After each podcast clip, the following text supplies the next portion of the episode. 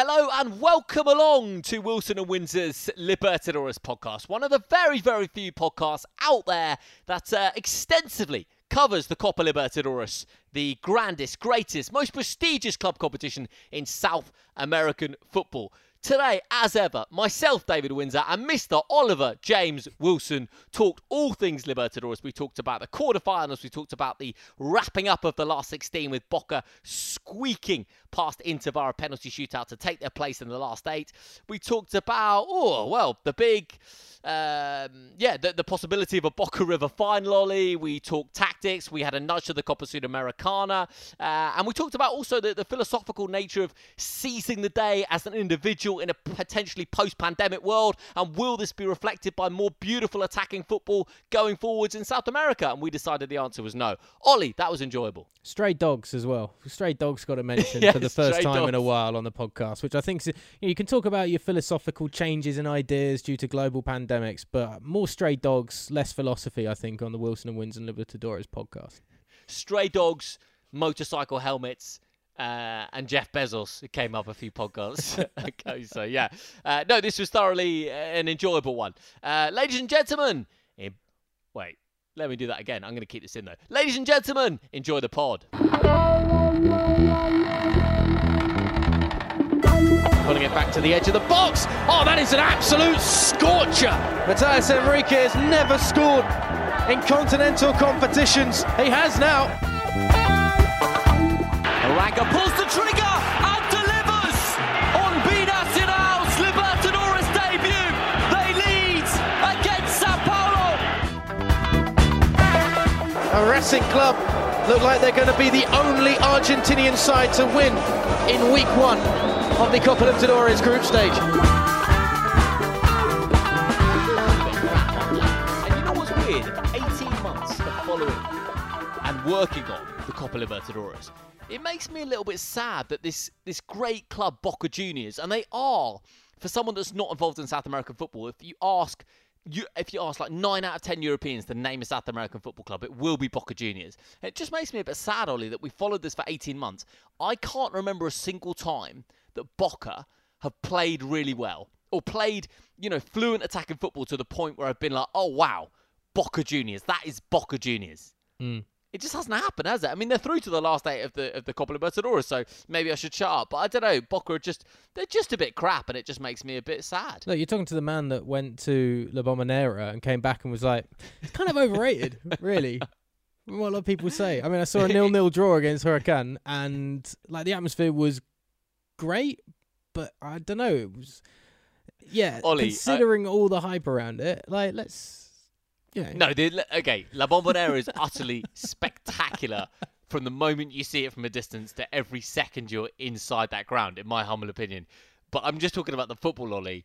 Yes. Boca have been a disappointment for 18 months, potentially before because we weren't following it before, so I don't know. Well, no, I've, n- I've not watched a Boca game where I've been like, ooh, ooh, this. But we knew that with Gustavo Alfaro when we turned up in Argentina the first time was going to be that he doesn't play that style of football. He's not an open, expressive manager. I think the difference was was this year, and I said it in our first podcast when we made all the predictions uh, before the group stage began.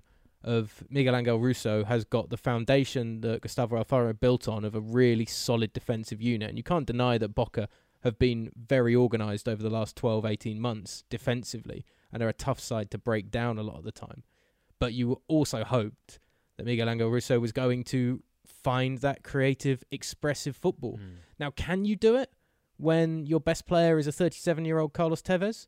36. Uh, 36. Sorry, sorry. I don't mean to discredit Carlitos. I think he's 37 in January or February. Yeah. Oh, my my apologies.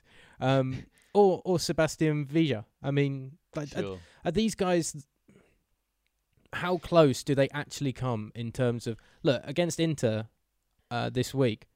Patrick, who who I've only seen more of anything else as a box to box central midfielder, has, just added another string to Quality. his bow this week in terms of playing yeah, down yeah. that left. He was by far the best player on the pitch for them.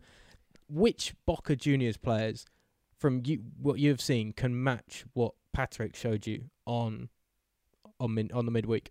No, I think it's fair, and I think you look at that Boca side and you think how many Boca players get into a River, a Flamengo, a Palmeiras side, and you like, Carlos Tevez can still finish. and Eduardo is a really good footballer. But aside from that, and Andrada's a good goalkeeper. But aside from that, I really can't see it. I mean, they're solid. I, I've got to say, Inter were really unlucky, Ollie. And I know you covered them a lot last year, and uh, you know I've watched watched the highlights and extended highlights of these two legs. And Inter had so many chances. And as you said, especially in the first half, Patrick just realised he had so much time, so much space. He was completely dictating everything, especially down that left hand side, where Buffarini, who I do like actually as a right back, but defensively he he, he can uh, he can be lacking.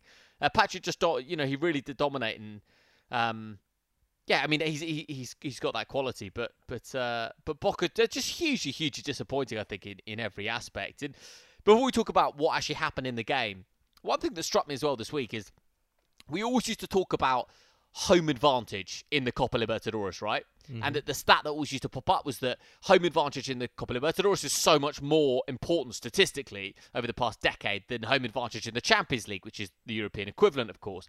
But this year, Ollie, home advantage isn't that important.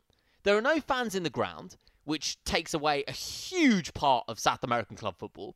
And actually, if you look at the clubs still in the tournament, the travel is very, very. It's not extensive travel. You know, for example, uh, Inter going from Porto Alegre to, to Buenos Aires is like a two hour flight. Basically, every flight left in the tournament, the geographical range between the clubs is like an hour and a half, two hours flight. So there really isn't much travel. There's no home fans. There's just a level playing field. So home advantage doesn't really mean that much anymore.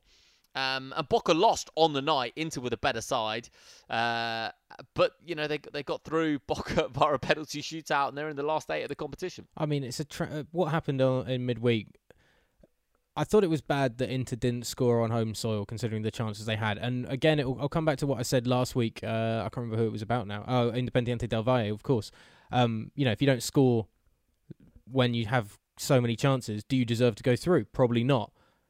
But considering the low level of football that we saw from Boca for about half of the first leg of this tie, and then the whole of this second leg. I mean, I know you don't have fans in the Bombonera. I'm sure there is a weight hanging over this club with everything that's happened with Maradona in the last few weeks. Mm. Uh, I'm sure there's always that expectation, as we know from chatting to Nico on this podcast, about it doesn't matter about anything else. You have to win the Libertadores. The expectation is you win every game and you win the Libertadores from the fans. But if that weight of expectation is on you, you need to perform far better than than they showed. I, I cannot imagine or think back, sorry, uh, to them getting out of even second gear at best against Inter this week. They just looked like a side that were clinging on and clinging on and hoping, hoping that Inter just didn't get that second goal that would completely kill the tie off. And then so fortuitous, then you get the lottery of penalties. You go, you know, back to our argument from last week as well. Would another 30 minutes of having extra time would that have been a big difference maker for Boca down to 10 men as well uh, after midway through the, the second half? I mean, yeah, there's a chance. There's a chance that that, that caused a problem for them. So, yeah, I don't know. I th- but big big sides, not necessarily good sides, win tournaments like this yeah. on a lot of luck as well. And they've certainly used a, a lot of it in the round of 16. yeah. I was thinking how do Boca win the Libertadores? Well, they're helped by the fact that there's no real standout side left in the competition. The only way that I think they could win it is if they're defensively strong enough to not concede many goals, and then Villa and Salvio do all the running, all the work, and Carlos Tevez basically chance uh, uh finishes every single chance that falls to him from now until the final. Uh, that, that's the only way I can see them winning it. it it's really, it's, it feels to me to be, it feels like a big stretch that Boca could go on and win it, but they are Boca Juniors, and they've set up a, a last eight with Racing, who aren't exactly spectacular themselves, albeit they put out defending champions Flamengo last week. Um, yeah, I mean, what can you say? Boca will say winning is all that matters, but uh, well, that, that game against Racing, Ollie, um, over two legs in the last eight, and the second leg of which we hinted about it last week. It's now it's it's, it's come uh, it's come through really, and they're going to play the second leg of that Boca Racing game on the 23rd of December, height of the Argentine summer, a couple of days before Christmas. So, if nothing else, that's, that's something unique and a bit of a cracker. Yeah, it's something for us to watch just before Christmas Day. It's a it's another podcast to to to put out as well just before Christmas. so if you're thinking on uh, on Christmas Eve that you haven't had enough South American football yet before we get to the Christmas celebrations, there'll be a Wilson and Windsor Libertadores podcast dropping, I'm sure, over Christmas Eve at some point to uh, to relive all the action from that second leg. I think it's actually quite an interesting one because Racing um, when I covered them in the group stage, uh, were an entertaining and enjoyable side to watch. There's a fair few promising youngsters, shall we say. Uh, in the same way that like Velez Sarsfield at times were an exciting side last year, even though there there was a lot of inexperience in that team. I think the Racing side has probably got a little bit more to it in terms of intelligence. And you look at Lisandro Lopez, who's seemingly been around Argentinian football forever, but it's a great bit of experience to Mm. have in the front line and leading that side. But they do have some quality around him as well um, to be able to cause a problem if Boca continue to put in performances like we've seen pretty much over the last what 200 180 minutes or so of Libertadores football. Yep. Yeah, and just looking at that top half of the draw, Ollie, I mean, not much. Uh, it's it's two Brazilian sides, Gremio Santos against two Argentine sides, Racing and Boca, and not exactly far to for, to travel for, for, for Racing and Boca. Are we Uh, are we going on to Gremio Santos next? I think so, just 'Cause- because it's it's that half of the draw. Because on that note, watching this game was a stark reminder of how bad it is when clubs that play each other a lot domestically play each other in the Libertadores. Because Gremio Santos was the highlights on the on the show today made it look actually quite entertaining with some decent chances. Mm. The full 90, nim- 90 minutes was far from it. And there was so much bickering and complaining to the officials, so much kind of just little nibbles at each other. You know how we were so excited for Gremio against Inter in the group stage and it turned Yeah. into a farce and it was such a disappointment to see that happen. And this wasn't as farcical, but it wasn't a good watch either. And you really hoped that it wouldn't be that that it would be two Brazilian sides on a big stage on the continent playing great football. And it was just so chippy and awkward and bitey and nasty. And and that's the one thing that I worry about with perhaps Racing Boca as well, because it's two teams that know each other and we're at this stage of the tournament. I think you can we were blessed that Flamengo didn't play with any fear last year. And I don't think River tend to play with any fear either. yeah. But there are especially sides like Boca and, and probably like Gremio and Santos that have got great uh, continental pedigree. That at this stage in the tournament, particularly when they're playing a side that either knows them or is a challenging side, you can quite easily play with a lot of fear, play within yourself, and play for that. Well, we need to get a result on the road that gives us a chance when we have our home leg, or we have to ensure we don't concede at home, be tentative, grab a 1 0 win or something like that and it doesn't lead at times to great football. After all the quality that we had in the last couple of weeks, I actually found a lot of the quarterfinals this week a bit of a disappointment in terms yeah, of overview. I, I, compl- I completely agree, Ollie. Actually, and I think even if you look up and down that quarter-final lineup now, it, you know, it's not laced with quality and talent and great attacking football. And we talked about a little bit last week about perhaps we were spoilt with some of the some of what we saw in the 2019 Copa Libertadores. But but this year, I think there's um, there's there's no standout side. I think there's a lot of sides that can beat each other, which does make it interesting if, if nothing else. Um, and yeah, I, I do think there's a lack of quality in, in the final eight. Let's talk about Gremio Santos. You talked about how many sides are kind of shut up shop. I mean, Gremio conceded three goals in the group stages, didn't concede in the round of 16 against Guarani, only conceded one goal in the, the 1 0 draw against Santos. So they conceded four goals in nine Copa Libertadores games, Gremio. So defensively, very sound. I thought one thing that struck me is perhaps have we been slightly not harsh on Santos, but have we not given them the credit they deserve? They kind of slipped through the radar a bit. We we talked a lot about River and Boca and Flamengo, of course, as we tend to do, and Gremio because their recent history in the competition. But do you think Santos perhaps deserve a little bit more credit for, um, you know, going? Getting to this stage of the competition, I mean, they're, they're not a tiny football club. They've won the competition three times, but I don't know, perhaps slightly under the radar, maybe. I mean, they're not. They they weren't a side though that ever played with a kind of an effervescent passion during the group stages. You know, it was okay. We'll just get a job done, get the job done, Mm. go here, get a result. And and to be honest, that's tournament football as well. That's that's a fine thing to do if you know you can do enough to get yourself through. It's in the same way that US sports always talk about get into the playoffs, just get on get onto the dance floor, and once you're on the dance floor, anything can happen, and all this kind of rubbish. I mean, that's what the knockout stages are like after the group stage. Just get out of the group, and uh, once you get in the knockout stages, all bets are off, and you can perhaps defend for your life, or you can go a bit wild and crazy and play attacking football. Santos Mm. haven't actually done that that much in terms of playing great attacking football, and they weren't great to watch against Liga de Quito in the last round. So it hasn't set you up for what was they were better than I've seen, but they weren't a great. Yeah, they weren't a great watch this week still against against Gremio. Uh, they're missing uh, Yeferson Soteldo this week, which which didn't help things because he is kind of the catalyst that makes them tick. Uh, there was just there's a bit too much diving and and going down was a lot easy that, in that yeah. game.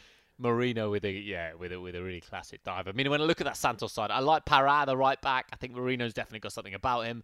Caio Jorge, you don't need to look too far into the internet to know that hit that 18 year old is incredibly highly rated. Um, scored the goal for Santos on the night before Diego Souza equalised with a penalty about 10 minutes into stoppage time, thanks to the VAR world that we now live in. Uh, the veteran 35 year old lashing home a really nice penalty to, to make it one apiece on the night. And really, I mean, you might have looked at this in previous years and be like, oh, Santos have got the away goal and it's it's their advantage going into the second leg, but it's not really. It's, you know, it's, it's one apiece and I don't think there's much home advantage, so it's everything to play for. Yeah, with no fans, as we mentioned earlier, no Yeah. fans, short travel, it, it's completely wide open. Um, this this was farcical. This game at times there was there was a sending off in the first half Yeah. uh, for a challenge. Pinares got sent off, and then the the red card was rescinded because the referee realised that he got to the ball about five yards before the Yeah. attacker, and it was like this. It's not even a foul. It's not even a free kick. No, and then he gave the it was so it was nothing, and then he changed it to a yellow card for the yeah it was um uh, yeah mean, walking his own is just completely completely ridiculous. Yeah, Um, but yeah, there weren't there weren't many chances in a pretty lackluster first half. Uh, Gremio had until the penalty. There was a header from Sosa that really should have been better from relatively close range. Uh, just after a decent free kick from distance as well that forced a, a pretty good save out of out of John, John, John, I called him John. Yeah, John. Yeah. Um, I mean, Gremio shouldn't have conceded. Vanderlei comes flying out for a cross that he's getting Yeah. nowhere near and, and flaps at it, and it ends up eventually bouncing into Caio Jorge's path. Quite luckily, and it's a really good reaction. I'll give him a lot It of is. credit on a quick turn and shimmies his body into a good position to with the instep just guide it past the defender on the line. But but Gremio kind of architects of their own downfall in that sense, and will probably be disappointed to have come away without a victory and have conceded an away goal. The good thing for them, it's an all Brazil clash. So yeah, as you say, still open. in the same way, Ollie, that perhaps we've not given Santos maybe the credit they deserve. Just looking at the second half of the draw and Palmeiras going to Libertad and drawing one apiece. We talked about the Green Giant. We talked about the amount of goals they scored in what was a very easy group for them. They demolished Delfín 8 1 on aggregate in the last 16 of the Copa Libertadores. They come into this game against Libertad in Paraguay. And certainly in the first half, Libertad were by far the better side. Hmm. And I just wonder, you know, have we? I don't know if we've overcooked Palmeiras or we're try, you know, we're trying to find a side to kind of get behind from a neutral standpoint. And clearly, Palmeiras have scored a lot of goals, and they have been quite exciting. But in some ways, you could argue that this is the first decent side that Palmeiras have, Palmeiras have faced in the competition. And you know, they they were they were certainly well, Libertad were equal to them. Do you think though, uh, going back to the the mentality around the Copa Libertadores, you know, you, you there's perhaps there is no actual home field advantage because of the limited travel. I I, wouldn't know the exact exact distances between Palmeiras and Asuncion and everything, but It's not far, two hour flight, less. but it's it's still you know Same when climate. you know when somebody talks about something enough of oh go away trips in the Yeah, Conmebol Libertadores is so difficult. So if you go away and you get a result and you get an away goal or something like that, I don't think we probably saw Palmeiras have the right attitude that they maybe should have done. They weren't aggressive enough, really. I mean, they score first and, and then kind of sit back for a lot of it once they had the lead and, and invited Libertad to come on and, and, and have more chances. Um, eventually equalised in the second half uh, through Espinosa. But but I just wonder if you get Palmeiras on home soil in this second leg, it's going to revert back to being what we've seen from this Brazilian side. That's the only thing. I just wonder if it's a mental issue. Uh, well, I hope so, Ollie, as well. You know, uh, Palmeiras shouldn't have anything to fear really from Libertad, and I really hope in the second leg of this quarter-final clash they do they do go all out because there is quality. There is quality in that side. I really like Gabriel Menino, who's playing at right back. He's one of those young right backs that knows he's not going to end up as a right back, wants to play 50 yards higher up the pitch. He had, he had a fabulous strike in the game actually, which uh, which Silva saved. Um, I like Gabriel Veron as well. I think he's a clever player. Rony was a little bit quiet this time around. Gustavo Scarpa uh, had the assist for the goal, which Gustavo Gomez uh, headed into the back of the net against his former club. Gustavo Gomez actually started his career through the youth ranks at Libertad, so he did the kind of no no celebration. Uh, uh, no Don't celebration that. after. No, me neither. I mean, that could be a whole podcast in itself. It's the captain of Palmeiras as well. Yeah, I I, don't you- get it. Yeah. Yeah. Also, he played. For, it was. It's a long time ago that he played for Libertad now, but uh, Yeah.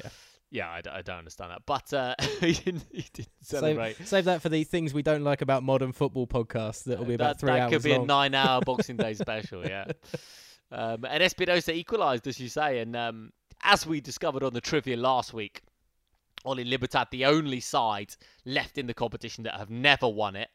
Um, well, they give themselves half a chance going into the second leg. You feel?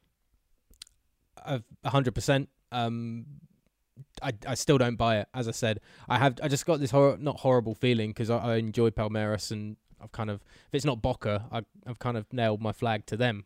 it seems without Yep, yep. in just in the way we've spoken. Oh, they're still in it. They're still in it. So um, so yeah, but Libertad, look, you, it's a wild year, and Brazil's not doing well with things like handling COVID nineteen and stuff. You don't you don't know what the team sheet's going to look like half the time. I mean, Sure. Junior this week in the Conmebol Sudamericana had like four substitutes on the bench, like a really Yeah. depleted side. And it's just like, okay, this is just getting.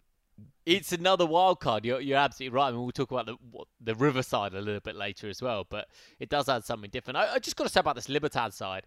I do like Oscar Cardozo's.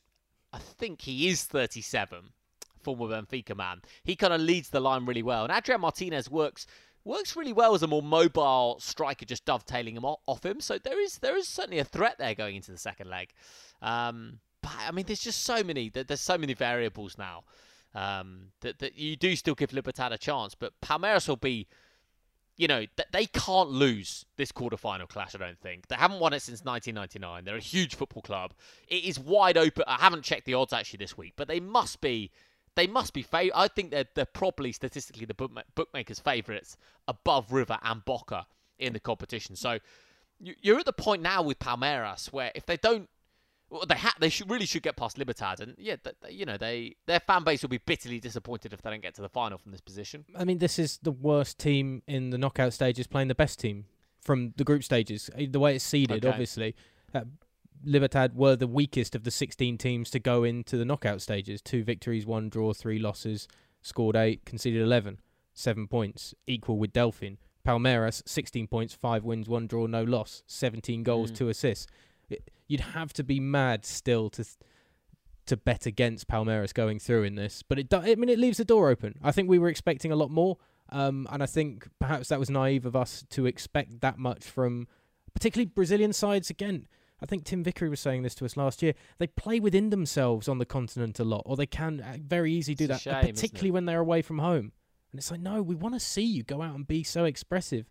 And I just, again, you know, the pressure, the fear of falling short on the big stage, maybe it makes them fall short on the big stage. yeah, I also wondered how you know the pandemic. On just an individual basis, Ollie, as a human, the pandemic should have brought some things into quite sharp focus. Like our time on this earth is finite, everyone's going to die, you've got to make the most of your opportunities, uh, just try and enjoy things, blah, blah, all the cheesy stuff that is actually true.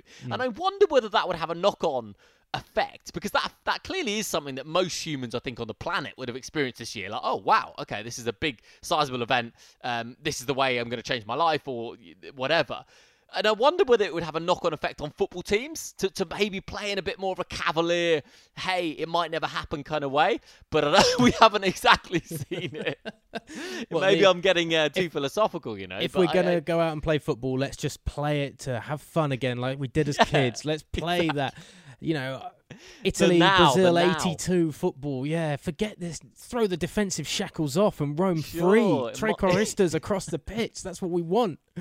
Just Yeah. yeah, Uh, it's a lovely idea, and I think Gremio Santos immediately showed that that was never going to happen. As soon as it became like a bit of a kicking fest and the bitching and moaning and getting in, also getting in referees' faces, it just seems to be getting worse and worse as we go through this tournament. A lot. I feel very sorry for a lot of the officials. Uh, yeah, I mean, yeah, uh, yeah, no, I completely agree with you. Ollie. I was just going to reference the fact that you're kind of morphing into an older man when you start complaining about stuff like that. I Hey, wondered look, how. no, we're in a COVID time. I want a two meter rule around my officials. Sure, Otherwise, you know, you're putting them at that risk. seems fair. That seems fair. I also think that's how you know how maybe mid-pandemic people said, "Oh, when this is all over, I'm gonna spend more time in nature and not look at my phone so much." Is that the kind of thing that maybe some football clubs during lockdown were like, "You know what? We really should. We really should try out that four-three-three and play attacking football." and then when football actually starts again, they're like, "Shit, let's just do what we always did." And maybe that's just the same for like you know humans and football clubs. We haven't had a measure. chance to test it actually because we had to be at home, so we haven't been able to get on the training field. I don't trust it. No, no, just go. Yeah, just go back. Go back. Four four two. Four four two. But what about the epiphany we had, boss? Three months ago, you said it's all about the enjoyment of the game. No, no, it doesn't matter. Forget that. Forget that. was, forget that. that Back was where we my indoor COVID mania. Don't worry about it. That was it was when I was shaving my head every other day and stuff Yeah, like that. yeah. No, I'm not. yeah. Um, okay, so the winner of Libertad against Palmeiras will take on the winner of uh, River Plate against Nacional. River won the first leg 2 nil against the Uruguayans. Um, yeah, I mean, Ollie, we, we expected River last year's runners up to, to breeze through this over two legs against Nacional, who were extremely fortunate against Independiente del Valle to even qualify through that round of 16 and, and get to the quarterfinals. Uh, a few points from this one for me. First of all, Enzo Perez was uh, tested positive for COVID 19, so he was replaced in the starting 11 by uh, Ponzio, who is 39. I believe he's 40 next year. I think he's the oldest player, oldest active player left in the tournament, but uh, I, I did try and do a little check on that earlier. I think that's right. Ponzio is the oldest player. Also, it was quite interesting. I don't know whether this is injuries or perhaps positive tests that haven't been revealed yet, Ollie, but there was also starts for Angileri and Carrascal. Still no Julian Alvarez, which for a man that scored five goals in the group stages, I think he'll be sitting on the bench absolutely fuming, to be honest. I know he's a kid, but. You know, you're home against Nacional, River red hot favourites for the tie. Alvarez scored five goals in the group stages. He's the next big thing at River to not start. y- y- y- the only thing you can think, even at 20 years old, is my boss doesn't trust me. My boss doesn't trust me. My boss doesn't trust me, right? I, w- I just wonder if he's maybe as well. Gallardo is. You don't want to give him too much too soon. We see that so often in football. Like, yeah, let let his flag fly and everything like that. But at this point in the tournament, okay, I will say that he will be in the starting eleven uh, with a two goal lead going into the second leg. Starting eleven. Mm. Well, Young- if Borre takes penalties like that, then oh he definitely goodness, will. yeah. Well, yeah. I think um, that's Alvarez will be livid of watching Borre line up, and I mean, two two penalties in a row for River. It doesn't Nico de la Cruz last week. doesn't breed confidence if they end up having to go through a penalty shootout at some point in this tournament, does it? I mean, it was uh, it, was a, it was nice that Montiel decided to step up. The and, right uh, back, yeah. yeah. Well, you know, never never knock a defender. The penalty spot wins. No, and I like him as well, Ollie. He's, you know, we talked about the players that have been taken out of this Riverside and moved to Europe and, and beyond. Um, I'd be surprised if Gonzalo Montiel's at the football club this time next year. He's 23. I, th- I think he, I think he's a European player, so, so it'll be interesting to see if uh, River can hang on to him. Um, Uh, but it's still it's still interesting when you look at this Riverside and, and, and not necessarily the starting eleven, but even even at the bench, you know, okay, Alvarez comes on, but like Lucas Pratto comes on, Zuculini Yeah. comes on. You know, these are guys that Gallardo just yep. trusts in these sorts of moments. Um, you know, he's got Javier Pinola on the bench, Milton Casco still in there as well. Yeah. it's just a wealth of experience that in any potentially tricky time, and to be honest, they didn't have any tricky moments. It's felt against Nacional at all. no. Like the, I think we pretty much called this game straight down the middle straight away last week. Of River will go through, Nacional won't provide anything, and they provided almost nothing in terms of threatening opportunities on uh, on Armani's goal. Um, and the, yeah, so I just don't think there's. It's not worth pushing Julian Alvarez at this point in games where he's not necessarily needed to be pushed, and maybe later on you want that youthful kind of really hyper energy in a in a semi final against a Mm. Palmeiras when you need players to run, or in a final against Boca, uh, which nails him on for being the first to get a red card if that ends up being the final. Yeah, I mean, he came off the bench, Alvarez, and had a part to play in the in the Zuculini goal to make it 2 0. Lovely little ball from Matias Suarez, actually just flighted into Zuculini's path. And then there was a, a sort of five minute VAR delay while that goal was was cool. But um, yeah, Borré's not in good form aside from the missed penalty, so I wonder if there's there's a gap there for someone. But uh, it was interesting to see Gallardo go four three three. Um, Mm. We talked about the possibility when perhaps River. We talked last week about the possibility of when River faced up with a side that Gallardo feels are potentially superior, Gallardo might go 3 5 2. Uh, but clearly, at home against Nacional, he felt full confidence to go 4 3 3 and play Carrascal, Borré, and Suarez as the as the front three. Nacho Fernandez not in great form, which is a shame, Ollie, because last year we saw the best of him, I think. Yeah, I, I'm- I'm not sure as well though. Being in a, a midfield three like that, that there's a lot more responsibility in a midfield three there. You know, Carrascal and, and Suarez are going to play a little wider off Borre, so there's a lot of pitch for Nacho Fernandez to kind of cover as as his responsibility in this game compared to if he is part of a midfield five when he then has the opportunity to push when he wants to because he knows he's got Yeah. support from the fullback behind him. So maybe it's just not a place where uh, Fernandez can kind of be at his expressive best. I mean, the nice thing again, not to beat up on Nacional too much, but you can stick an almost 40 year old Ponzio in midfield, anchoring in front of that very solid defence. And Fernandez and Nico de la Cruz from those positions alongside Ponzio as part of the midfield three can kind of just go and do what they want, really, in that game. Um, but yeah, I mean, I, I just not sure it's exactly where Fernandez wants to be on the field or where you're going to see the best coming out of him on the field. You know what I was going to say, Ollie? You remember when we were kids? This is kind of a phrase that's gone out of football lexicon a bit, I think, in the last 10 years. There used to be loads of players with free roles. Do you remember mm-hmm. that? I mean, like, do you remember Steve McManaman used to have like a free role? And the more I watch Nico de la Cruz in this Riverside, the more, and this kind of works into what we're saying about Nacho Fernandez, because I do think that Gallardo's told him to kind of let Nico de la Cruz go and do his thing a bit more. And so you saw Nacho Fernandez sitting in there with Ponzio. And uh, Nacho Fernandez is not an old man, by the way. I think he's 30 maybe.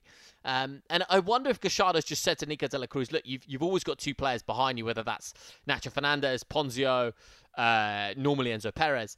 And he's just given Nico de la Cruz a bit of a free role. And especially because Matias Suarez and Borre love the flanks, don't they? They're two strikers that will naturally, whenever you sort of look at a highlights reel, and, and it gets picked up, you'll always see Borre or Suarez just really drifting out to the flank, and it just allows, kind of invites Nico de la Cruz to be that third man runner into the box. So though yeah. Borre and, and and Suarez are the kind of players that will they will be the central figure that drags a cent the two centre backs perhaps into that right channel. And they will pick it up on the right channel of the 18 yard box themselves, which opens up a lot of space for somebody like a Nico de la Cruz to arrive late into that pocket. You know, there, there are goals to come from a River Plate midfield because of that movement of whoever is the kind of the front man. And even when uh, uh, when it was uh, Lucas Pratto last year as well. It- We saw a lot of that. You know, he was the feeder rather than the finisher on quite a few occasions last year in the Conmebol Libertadores because of that very reason. Shift players wide when you get towards the final third, deep, like sometimes right on the right hand side or left hand side of the six yard box, like that deep into the final third. And then pull it back into the space that, that you've kind of emptied out, if you will, by moving the defenders around. Um, yeah, I mean, I, I I just could watch Nico de la Cruz play every single week. me too. It's a fan, and his movement's so very intelligent. Like you don't, he's not a headless chicken, free role, go and do whatever. He takes the space when it's there, but he's not completely cavalier with it. But you'd never say that he plays a restrictive style of football. I'm not trying to say he's perfect in everything he does at all, but he's no, he's not, but he's a very, very good player, yeah. yeah, he's astute and sensible with the moves that he makes, but provides so much going forward. Looking at the quarter-final lineup, then Ollie, and just kind of glancing almost at the semi-finals, it something just popped into my head. So six out of the eight sides in the quarter-finals are Argentine or Brazilian. Do you think in the next five years we see a club outside those two nations win the Copa Libertadores? I think Ecuador has still got a chance. You know, the last two years we've seen Liga de Quito and Independiente del Valle play good football, and there has been a lot of talk from kind of experts in South American football, and I would not ever put myself in that category just yet, or for you know Honest, 10 to 15 years, I imagine, um, that have said that Ecuador has seems to be continually producing like good, solid youngsters that get pulled through. The only thing is, is that Ecuadorian football can't keep hold of them for long enough, and they either go off around Europe or elsewhere in South America. But if one of those clubs, like like IDV, like Liga de Quito kind of almost did last year, finds a sweet spot, there's a great chance. I I really worry about Bolivian football. We've already mentioned that before. Uruguayan football as well. I mean, Peñarol, like I mean, it's hard to see. I love the way you said you really worry about Bolivian football, Ollie. Like, as in tonight, you're going to go to bed and be like, you know what? Like, I've got my health, my career's going okay. I'm a pretty happy guy, but I just really Bolivian the trajectory. I just of don't think it's ever going to compete really again. me. never going to happen. And I think I think world football is losing quite an iconic nation on the South American football scene with that. You know, but but you're right. I mean, it's I mean how it's pretty hard to see like Alianza Lima winning the you know oh, God, winning yeah. the Copa Libertadores, or it's hard to see even like a, a club like Peñarol, like who for someone of European persuasion might be like, yeah, Peñarol, I've heard of them. They're a big club, aren't they? And they won it you know five times, but way back in the day. It's it's very very hard to see outside outside you know Ecuador, as you say, Independiente del Valle, Liga de Quito. Certainly, in what we've seen the past couple of years, and and and yeah, but it's it's just hard to see, and I, would just I'd love to see it in the next two or three years. Something something really mad, a Maverick side come through from one of those nations to win it. Well, the the sad thing is, is that you know Brazilian football has just started to make this trend of the clubs being run more like businesses than anything else. Um, and the, and the idea, obviously, in Argentina, it's still kind of members pay and run the club um, with the kind of uh, what do you call it subscriptions, memberships that they pay uh, every Sure. annual memberships they pay every single year, uh, which is why Argentinian football still doesn't have that much money to pay players a lot of the time. But Brazilian football is drifting away from that. Um, was it Corinthians last year that was saying they were going to operate more Yeah. as a business, um, which it opens up so much money for them.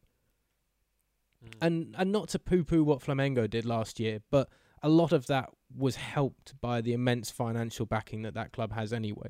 And if other Brazilian sides can capitalize that and the money comes into Brazilian football, then it's going to be difficult for these other nations and even Argentinian football, which, if you looked at the Libertadores now, you'd think Argentinian football was almost all conquering still on this Yeah. continent because uh, Flamengo were knocked out by Racing, Inter have been knocked out by Boca, and Atletico Paranaense have been knocked out by River. In the Yeah. battle of Brazil and Argentina, the Argentinians are winning when it goes head to head in these knockout stages right now. And you've got three Argentinian sides in there. But is that going to last for that much longer if Argentina doesn't evolve into the footballing business side? But then do you want it to? Because the great thing is the fans feel so connected to these clubs.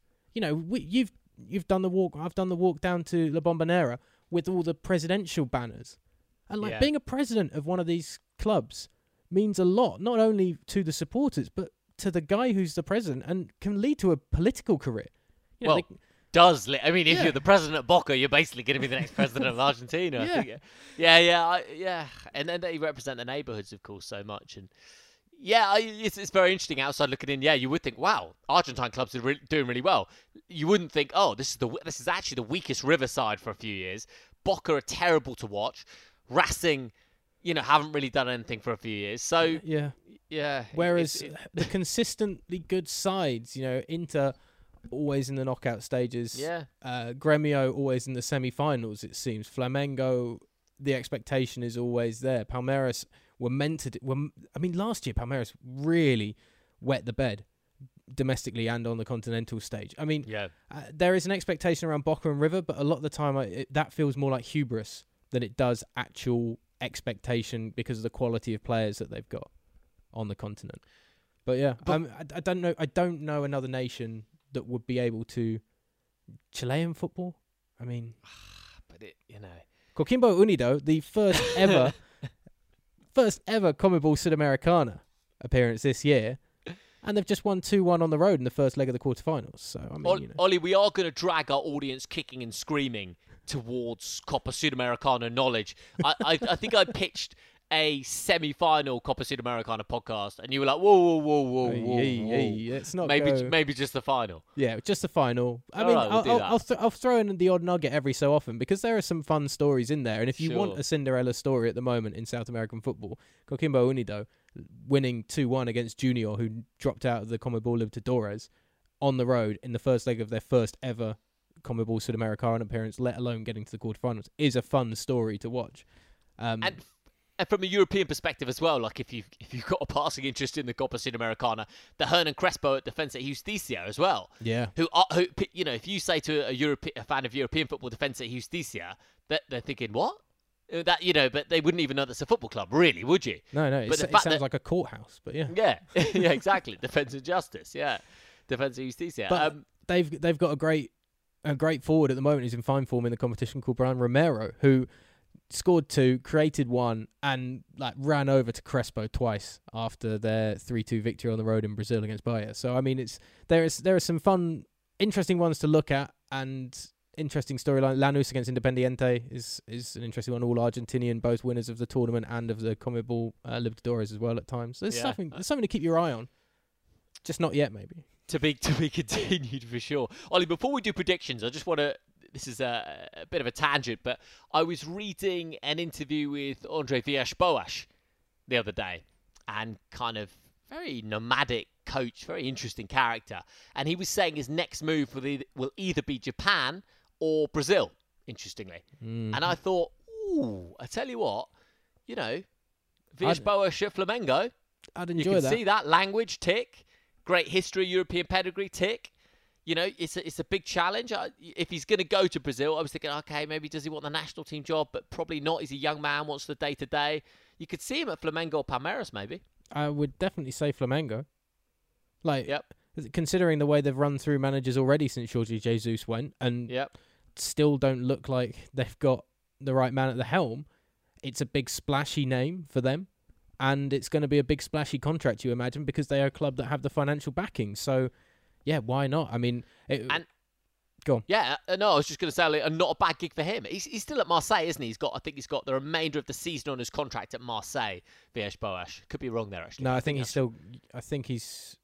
Yeah, I, I don't think he's got another year after this year. No, no, no. So he's got. Okay, so yeah, so so he's got. Um, well, he's leaving Marseille basically. Yeah. And you know, you trade the, the south of France ain't a bad place to be. But if you can get a penthouse overlooking Ipanema Beach, then then it's uh, it's not a bad trade. always always got a really bad rep. I remember when he came to the Premier League and journalists started asking about a potential like uh, a dossier that he would bring, and he said in a press conference like, "Oh, I don't I don't have a big dossier with everything that I'm trying to teach them tactically or anything like that. I just, you know, I just am teaching them a new style of football to play in the way I want them to play. And if I had a dossier, you know, it wouldn't be very big." And then the press reported it as like AVB's dossier isn't very big anyway, and Tottenham should learn to deal with it. And it's like that's not what he said. That was at the that was at in the press room of uh, Reading Football Club after a game. Yeah. Also, it- he was about 25 then. yeah, and and it's so weird how you know as a young manager, you get absolutely pasted by the English press, and then like had to go off to Zenit to kind of rebuild a Yeah. career again and everything, which isn't too bad. You know, they had money, they had Hulk. Um, and then the Dakar Rally. what? He competed in the Dakar Rally, I mate. did not know that. Yeah. So I think it was after Zenit, or maybe he did a job after that. And then it was like a lifelong ambition of his to compete in the Dakar Rally, and he did. Lasted about two days, crashed the car, and had to to come back. Yeah, I'm sure that one- wasn't a description of his Tottenham career.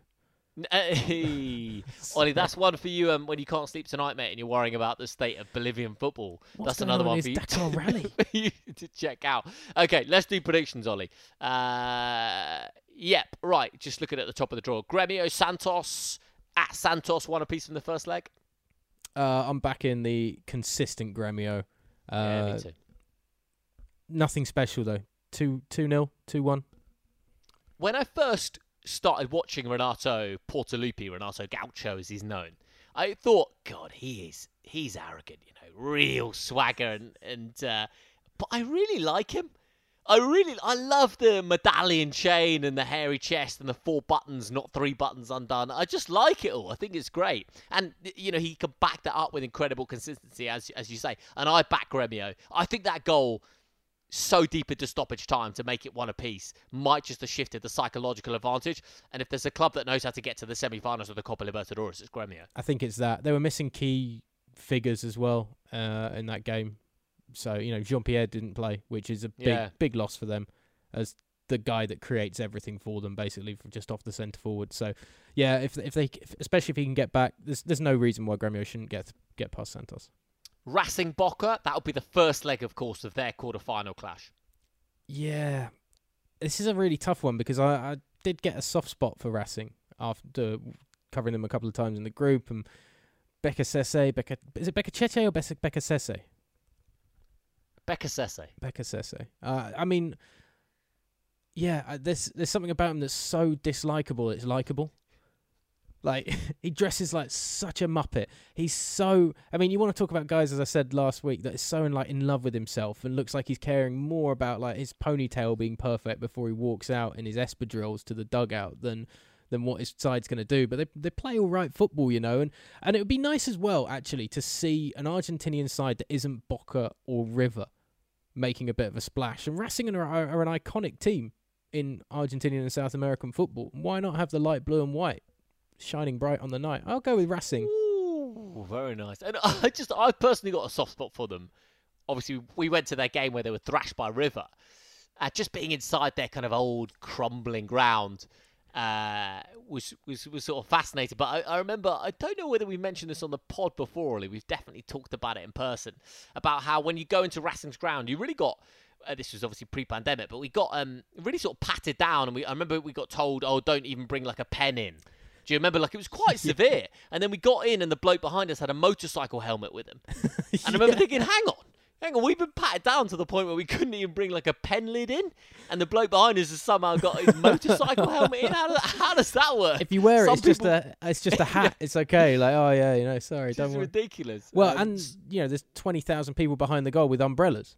Like yeah, I mean it's beautiful. It's really uh, there, everything Super about that cool. racing trip made you kind of fall in love with the club a little bit. You've got dogs Yeah. roaming around in the stands during the game. By the way, someone you you'll be people might be listening to this thinking that's an exaggeration that Ollie's just kind of creating this ridiculous image of chaotic South American grounds. I can tell you there were 100% stray dogs roaming around inside that football ground when we went. What was it? Just about uh, 14, 15 months ago, Ollie. I hope one day those days will return. Yeah. River against Nacional. I mean, we're talking minor miracle in Uruguay for Nacional, aren't we? Yeah, I, it would be the It's worst worst thing that's ever happened to Gallardo. Gallardo leaves if they get knocked out by Nacional. Yeah, I mean, well, we didn't actually mention that Gallardo used to. Um, uh, he ended his playing career at Nacional and began his managerial career at Nacional with, with great success. So there was a bit of a emotional story there as well, and we could talk about Gallardo's future perhaps on uh, later pods We because don't I ever do talk think about him, do we? So we should probably reference him at some point. yeah, we, we barely mentioned him this this week. So I do, I do think that come hell or high water, Ollie, Gallardo leaves the football club in January. I, Yeah. I do I do think that, but but we'll see. Libertad Palmeiras. Uh, pff, I, I was impressed by Libertad in the first leg. I still, if you got a gun to my head, I'm still going to say that Palmeiras make it through to the semi-finals. But yeah, I, I, I don't know. I like Cardoso up front for them. Um, I, yeah, I think they've still got a chance. I think they get pasted in Brazil. Okay. Absolutely pasted. I think Palmeiras win like 3 0. Get back to banging in the goals again. I think this was a. I think this might have actually been the kind of. You know, when a good side is on a great run of form and then they slip up against somebody they just shouldn't do. And Yeah. the poor team that has to play them next ends up Okay. getting absolutely wrecked. It's gonna. I think it's gonna be that case. This has been. This is too close a result from the first leg for Palmeiras to be like, oh well, we can settle on this. They're gonna go out and put them to the sword. And we're going to end this podcast as we end every podcast, of course, Ollie. Suggesting that it might be a Boca Juniors versus River Plate Super Classico, greatest rivalry in club football, bar none final at the Maracanã on January 30th. Could still happen, my friend. Well, we've seen Gremio and Santos haven't really impressed in the quarterfinals so far. Boca look like they're one of those sides that can just grind their way through anything. River were very good against Nacional, and considering the way Palmeiras played against Libertad, these iffy these iffy performances are in them. So you can actually see River and Boca probably getting to the. It's almost guaranteed getting to the final in the Maracanã.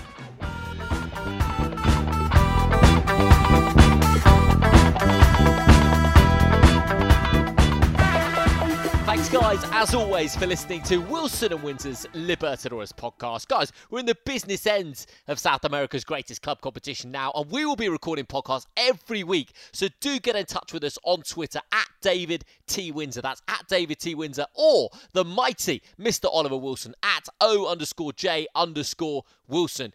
Get in touch with your criticisms, with your compliments, with your musings, your thoughts, your predictions, whatever. Uh, it'll be great to hear from you. Thanks a lot. Tune in next time. Wilson and Winter's Libertadores podcast.